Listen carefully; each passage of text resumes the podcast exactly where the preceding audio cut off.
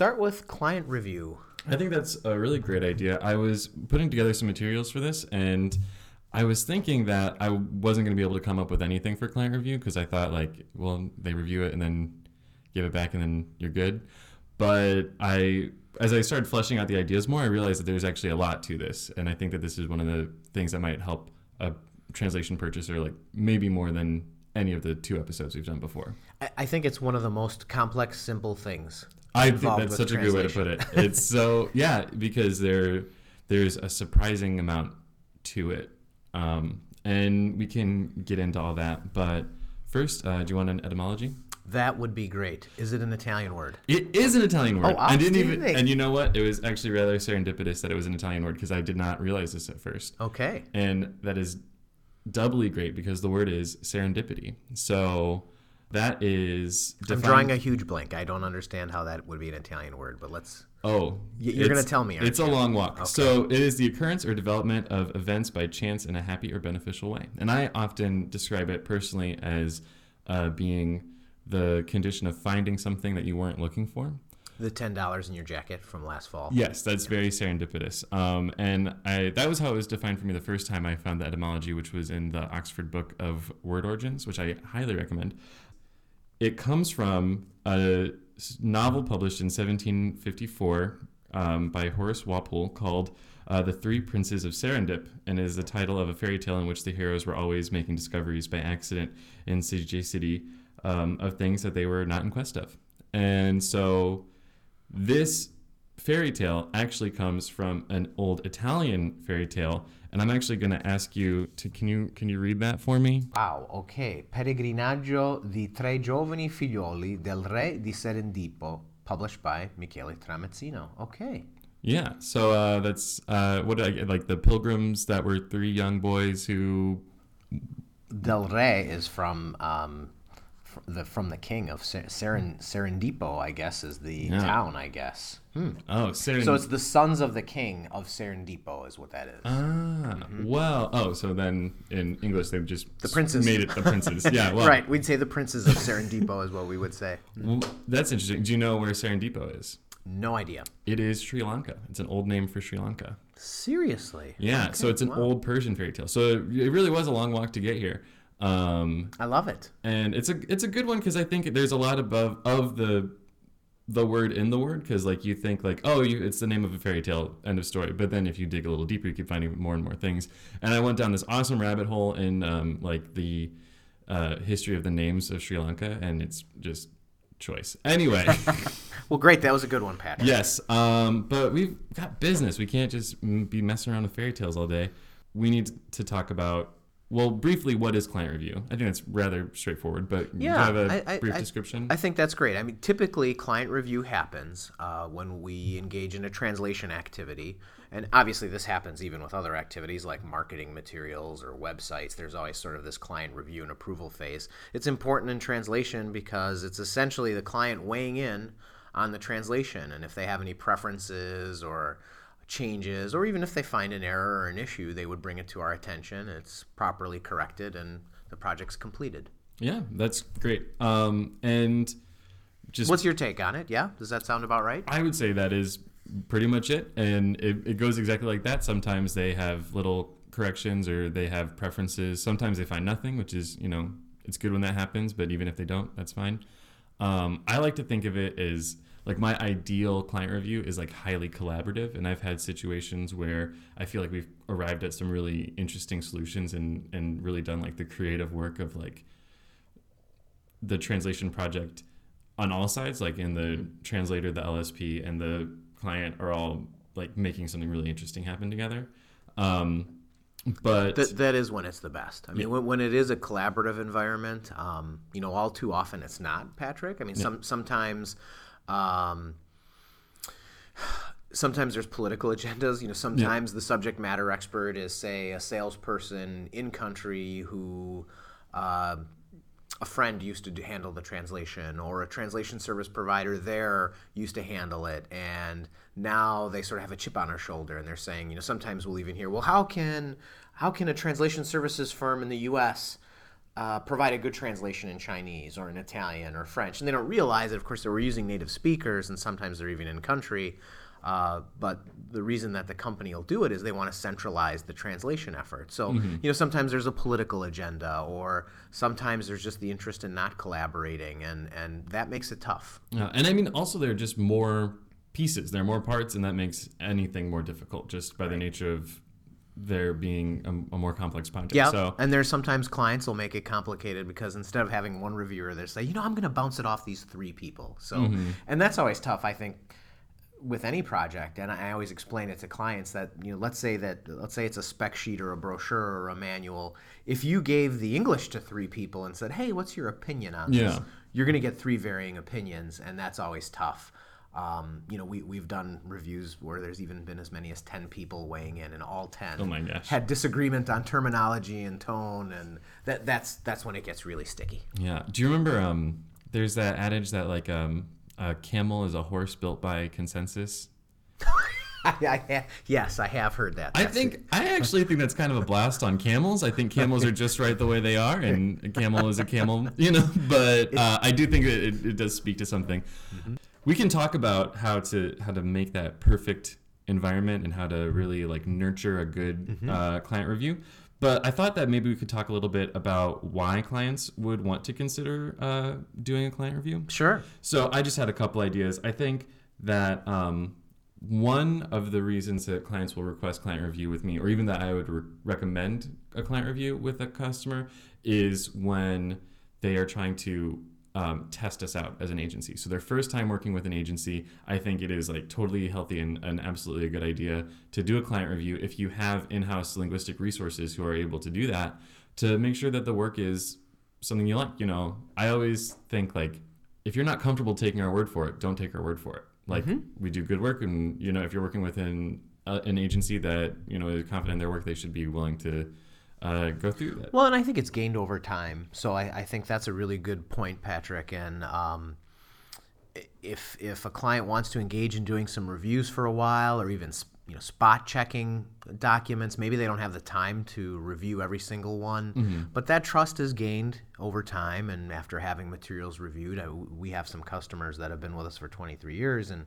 they don't do a whole lot of checking anymore. Uh, it's more of a spot check, but mm-hmm. I think it makes perfect sense uh, to be engaged. And, and I think it's a good follow on is that I also think it, it provides buy-in. In other words, if, oh, yeah. if you're doing brochures or you're doing user manuals and you're saying to your sales teams abroad, hey, you're going to have to use these materials, this website, these spec sheets, uh, when you're selling the products, you probably want some buy-in. You know, in other words, um, if they have the ability to chime in on what's being used, well, that's going to give them confidence in selling the product. You know, mm-hmm. that's sort of an example. And and also on that political issue that I talked about earlier, where people are saying, "Well, gee, how can you take that control away from us? You know, we're we're running."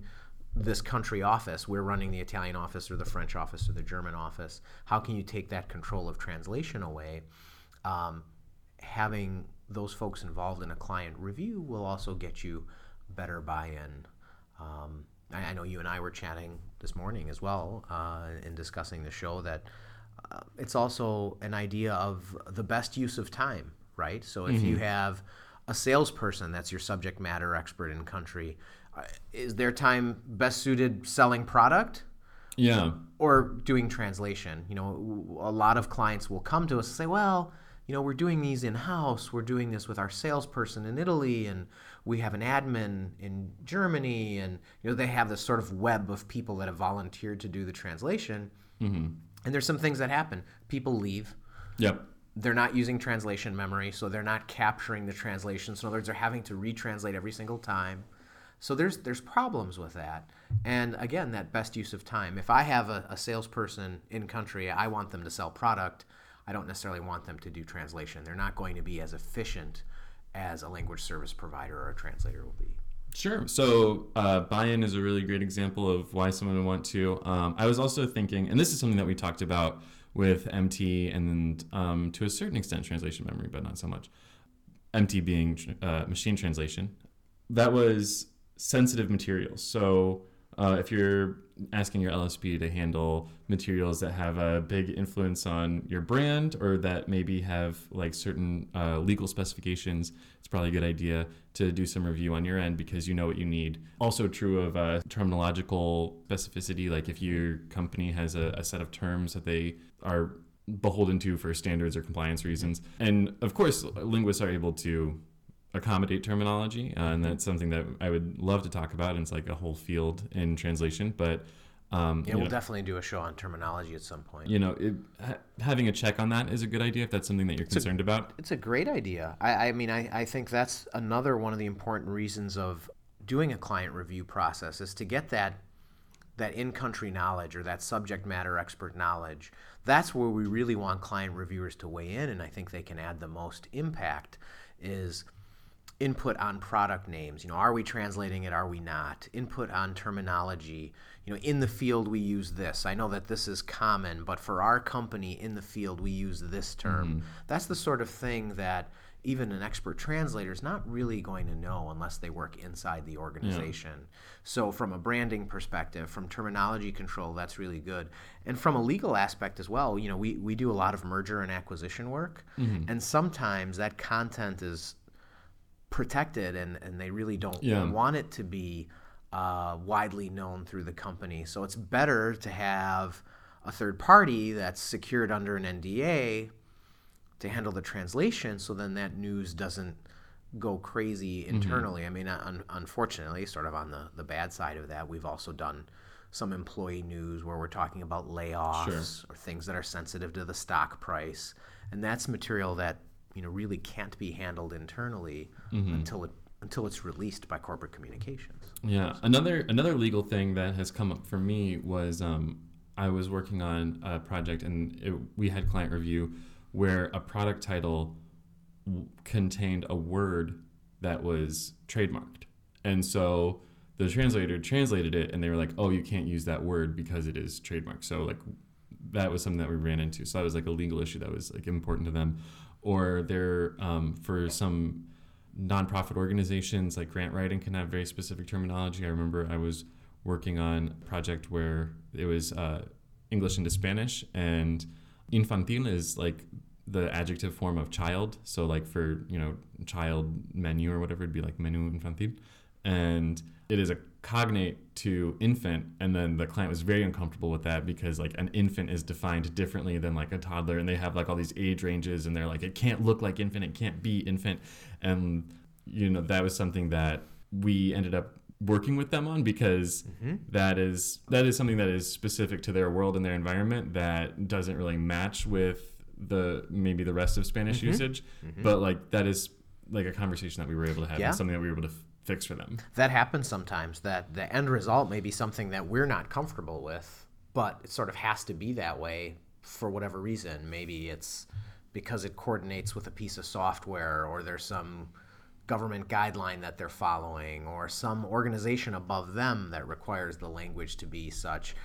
I remember in early days of packaging we had a client, and maybe you can chime in because, of course, Spanish isn't my language. Uh, Italian is, is my language. But um, the word for kit in Spanish, juego. Yeah. Yeah, it, it also can mean a game or something. Yeah. or toy. So uh, this client was very hung up. They had uh, studied a bit of Spanish and said, mm-hmm. oh my gosh, we make very serious products. Oh, sure. This is not a game. We cannot use this word. And of course, we had to oblige and come up with an alternative, even though it really wasn't uh, common, and eventually we won when we when we came up with some competing products and all using that word for kit. Saw that really in the marketplace that was the appropriate term, but mm. in the meantime, we certainly had to oblige. Yeah. It's the customer's packaging, and they have a bit of a say in it as well, right? yeah, exactly. And I, I think that that just speaks to the whole idea that it's about collaboration and ultimately ownership of the client, the client's ownership in the product. But let's not get ahead of ourselves I think we've sold people on the idea. They've like decided like I'm thinking about my project. I've decided that client review is for me. I want to do this round. What does that look like? What is the workflow? That's a that's a great question, Patrick. I think it is valuable um, for those that are listening and looking to, gee, how, will I add this to my translation process?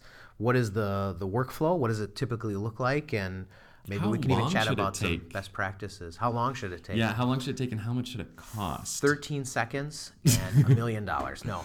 Um, you know, it really depends. I, I think those are great questions as well. and we can we can dive into that when we go into the workflow. For sure, for sure. So obviously the translation occurs first, and you know there's all sorts of best practices around choosing the best translator. We won't, for the sake of this conversation, we'll assume that that's already understood. So there's a translation step. In that, there might actually be an editing pass as well. You know, some of this is determined through collaboration with the client. In other words, you know, what is their budget?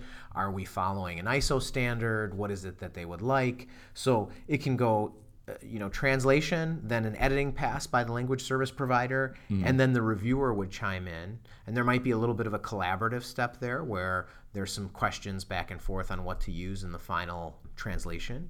And then it would go, uh, it would be returned to the language service provider where the changes would be made in the working files as well as the translation memory, and then it would go to you know desktop publishing, and there might even be another round of review. But for the sake of this discussion, I think we should focus on that collaborative step, right, where the changes come in. And you know what does the translator do? And maybe you can speak to that a little bit. So okay, the review comes back. There's 20 changes on this document. You know what does that look like? Sure, and these are changes that have come from the client, and From they the are client. saying, like, we sent this to our team in Italy, for example, and they feel this way, and they send me a marked up Word file or whatever. It can be whatever. Then our translator isn't just going to go into our system and make all those changes and call it a day. They're going to look at the edits, and then they are going to make a decision about whether or not they agree with them. Um, and they don't have the end say in it either. They're gonna come back and a lot of most of the time they'll just say, "Yeah, this looks good. I would maybe say this differently," or "This fits with what I've been saying." But sometimes it might be the case that oh, the client wants to use a, a different term for something that I have been saying in another way this entire time. So it would make it inconsistent. So like this change would create inconsistencies or this change isn't appropriate for this register. And that would start the conversation. And normally what we arrive at is neither what the client had in mind or what the translator had in mind, but like a, a better new answer. And these things are all important, right, Patrick? Because if we've been doing translation for a client for a while, they may have a bunch of material in the translation memory. They mm-hmm. may have a bunch of material that's already out on packaging or manuals that are already out there. And that's a really important step for that translator to say, gee, for the last six reviews, you've been happy with the terminology. That's all released material. Now you're trying to change that. And we're really doing a service to the client and saying, hey, you, mm-hmm. you may not want to make this change. Here are the things to consider. I'm just curious. I th- think I know the answer, but and why do you think that happens? Is it different reviewers? Is it just a different day? I mean, why, why do you think that uh, those inconsistencies happen? I mean, I think that those inconsistencies happen for all of the reasons that we have translation memory. Like exactly what you're saying. Like it, it might sound off. I've definitely been working on things as a translator where I have made two different choices. I mean, maybe even based on like my mood on mm-hmm. like how to say something and then I'll say like, "Oh, that doesn't look any good." And I'll change it and then I'll review again and change it back. And that's okay. Yeah, it's I mean, it can part of the happen, but you're you're doing your job as a project manager by just telling the client that here's here's what's going to happen. If we're going to make this change here in this document, we're going to need to go back into the translation memory, make those changes consistently, so that when similar material comes up again, Mm-hmm. That we're following these this current set of wishes rather than jumping back and forth. Right? I mean, that's Exactly. And I think that that's one of the benefits of having a translation company is that they are managing your translation memory actively and they're using it. So like it probably is not the case that your reviewer is wrong that that correction isn't good, but that just it's there for a maybe. reason. Yeah. What happens when they're dead wrong? What if the reviewer comes back and they just miss the boat completely? Misspelling, typo, incorrect usage. Well, that's something that we are going to talk about. Or do you want to get into it now? Do you want to talk about what makes a good reviewer?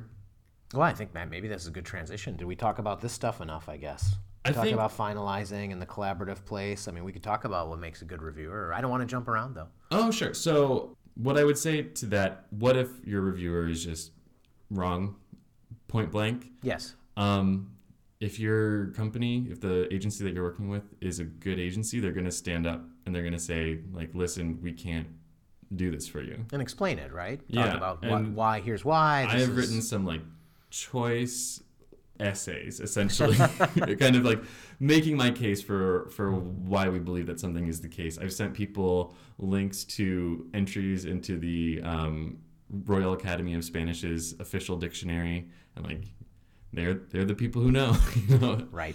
and things like that. And that's doing your job, Patrick, right? I mean, that's, yeah, you I should. mean, of course, you don't want to be a jerk about it, but like, No, of course not. See, I, I, I, always, I always say that one of the things that makes for a good project manager, a good editor, a good translator is thick skin, right? I mean, mm-hmm. people are all entitled to their opinion, but if we're doing our job, we have to talk to people about what's right. And preferential changes are essentially okay, just as long as they don't create a bunch of damage. But things that are incorrect, we're not doing our job. In fact, I would say to translation buyers that if the client review process goes too smoothly, in other words, that you just throw things over the fence and you mm-hmm. never hear boo one way or the other and the changes are just made, I mean, that's something that should probably cause you some concern. I mean, and, and I guess one thing that maybe we didn't spend enough time on as well is that that uh, another point that the role of the translator has is to make those changes consistent. In fact, we typically en- encourage clients that you know if, if they're doing a manual and there's a term that repeats itself a few hundred times, we'll just mark it once and say make this global yeah, the translator has all the tools to make that change globally and not just do a blind search and replace, but ma- Mm-hmm. make sure that if, if there's conjugation involved or a change in gender or something that and has this to is happen. let- I want to make this extra clear to anyone. In most cases, you cannot just search and replace a word. No, you cannot. regardless of the language. You can't do it in English. It's like not. I mean, maybe sometimes. I We, we've had some very um, we've had some very ambitious clients, and which I appreciate the energy. We've had some very ambitious clients say, "Hey, you know, our reviewer made this change, so I just did a search and replace." And you know, there's languages with declensions. I mean, you can't. There's There's just a lot of things you can't. mu- yeah. you can't do that. There's quite a lot to it, and I don't know. Sometimes you get lucky and they want to change it to like another word that is also like has the same profile, like it's a masculine word or you know this or that, and it's just like oh, like you still have to go through and do it manually, but you're like, man, I really lucked out that like yeah, sometimes you're okay, but like thank God that wool is feminine and check. Like I don't have to do too much work here. Like, but you know we have to let the translator make those decisions, right? So they're Exactly. exactly. So that's great. Um, So you want to talk about what makes a good reviewer? Or? Yeah, yeah. Um, I think that that really wrapped up. The last thing was implementing the changes and finalizing includes Yes. a complete review of the entire text in order to make sure that those edits from the client reviewer are consistent and handled properly, no additional typos entered, right? It's all the, the, the proper QA stuff. I mean, the meat of it, I guess, kind of wrapping that, that up is right. The meat of it is that collaborative. That's where the that's where the goodness. Is. That's where the magic happens. I Yeah. I sometimes I get like really excited when there's like a really good client review. And like it can be difficult and it sometimes has a lot to do with the choice of the reviewer. So let's talk about that. Yes, exactly. Because that I think is one of the things that really makes that process work or not work. I mean, it's the the poor choice. I mean, what are what are some of the things that you think make a good reviewer in terms of qualifications? I think that it comes down to two kinds of knowledge, and making this distinction is going to be important throughout the rest of this discussion of what is a good reviewer. And I believe that there is linguistic knowledge, which is like your competence in the language and your ability to communicate in the language. And you know, someone who is completely fluent in a language is not necessarily someone who has all of the linguistic knowledge necessary to do the work. For instance, I am a native speaker of English, but there are certain kinds of writing that I don't do because I'm not trained in that, and that's like a next level, a next tier. Like, like instructions for use for a brain catheter. Not, yes, not your thing. I, funnily enough, uh, every weekend I write my brain catheter. No, uh, th- there are certain things that I that I'm not qualified to write. Uh, I'm, you know, I'm not certified in technical English writing, and there are special rules that go along with that. In certain like copy editing, I'm certainly not a copy editor. That is a level of linguistic skill that goes beyond native like speech or native speech. And the next is area knowledge. So, you know, maybe it isn't your job to write, but it could be your job to make brain catheters. And so that is like a level of knowledge that is really important and needs to be considered. So if a client review is happening and you're going to someone because of their linguistic knowledge, that person needs to be fully competent at the level of a professional technical writer in the target language. And then if you are talking, if you're giving it to someone for their area knowledge, then that person needs to be a fully competent speaker of the native language who is not trained as a writer but has a high mastery of skill in the area that is being addressed. That makes total sense.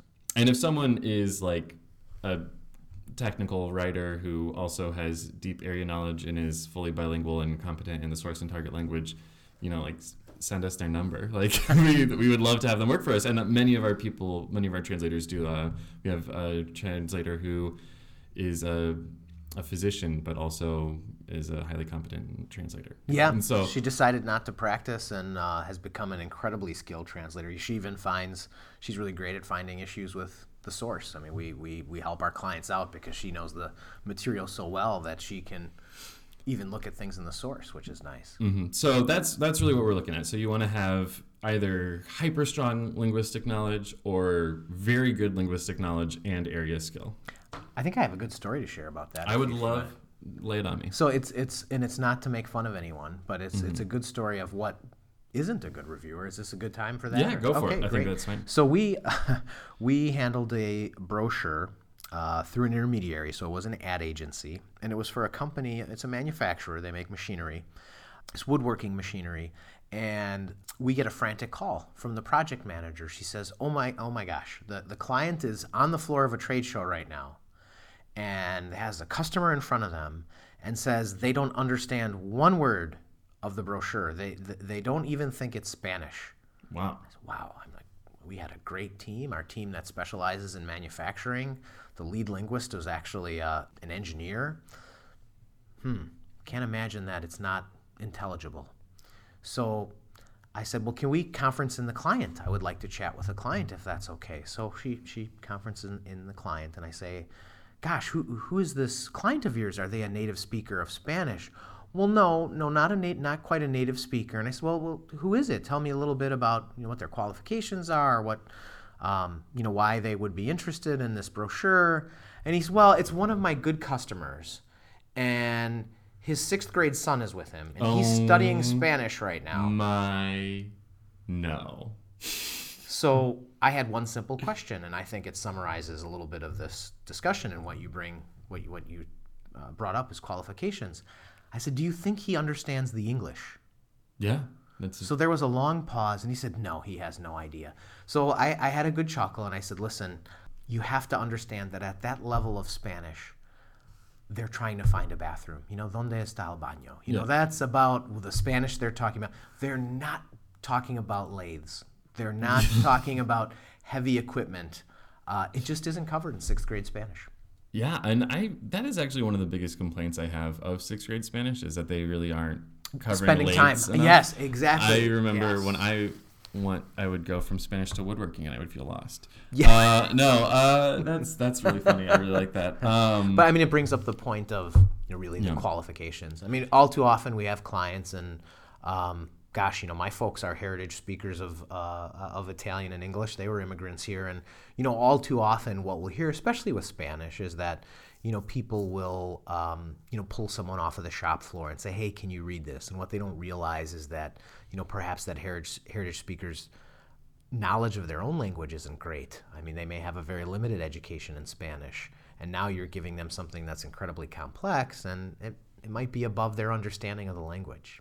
Yeah, and I think that the important thing is there's there's nothing wrong with picking a, a reviewer who well there is something wrong with picking a reviewer who may not be qualified, but I think there's nothing wrong with having limited linguistic knowledge and taking a look at it and being invested. Like let's say that you are someone who has knowledge of Italian or like let's say before you went to school for Italian, you grew up with Italian in the home and you were given an Italian document and looked at it and something seemed wrong to you. There's nothing wrong with you asking about it or saying like No. I don't really know what's going on here and we're more than happy to help you with that. But when you're picking your reviewer and you want to have this person be part of this like constructive conversation about going forward, you really want to pick someone who has those skills. Yeah, And I then mean- the other thing that I wanted to pull out was has the time because I Oh, don't know how many as well. times I have had things sit in client review just for ages.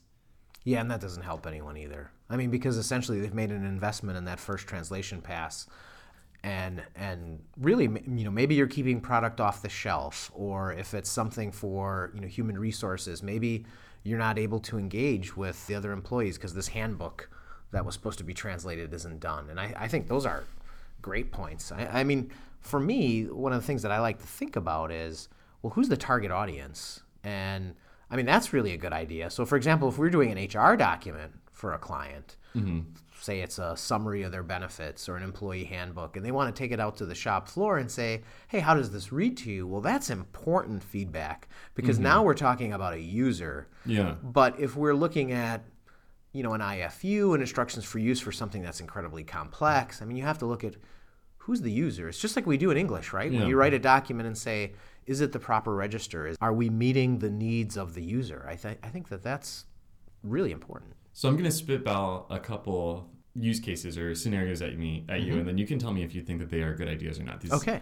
Um, no. Just totally, totally improv, not even in the notes. But I was thinking, do you think it is a good idea to test your text on a trusted customer? Do you think that would be a good choice? That's not bad. I think that's that's a good use case. The thing you have to worry about is that you know you're taking that client's time and you, you have to put some parameters around it. So I'd yeah. say here's the type of feedback that we're looking for. So mm-hmm. I know we've done that even with marketing materials and such with our own clients. I think mm-hmm. you have to value their time. So. Sure. Excellent. And um, what about involving another agency? Have you ever dealt, dealt no. with a situation with that? Like that? It's a competing conflict. Now, I, so we have relationships with agencies, and we have one client who requires a third-party review, mm-hmm. but we have a collegial relationship with this agency. So in other words, they're not trying to unseat us as the translation service provider. Mm-hmm. But if you just if you say, hey, listen, um, you know, if you're the client and you, you approach another translation service provider and say, hey, listen, I'd like you to review the work of this agency. Mm-hmm. I mean, they're going to try to find something and I guess unless you have the knowledge to understand that they're just finding stylistic changes, I, I don't see that as a good a good yeah. use of time. All right. Well, that's interesting. So since we've considered some of what goes into a good reviewer, I guess we can talk about some of the technological components of implementing a review. Oh, that, that'd be great. Let's take a break. Mm-hmm.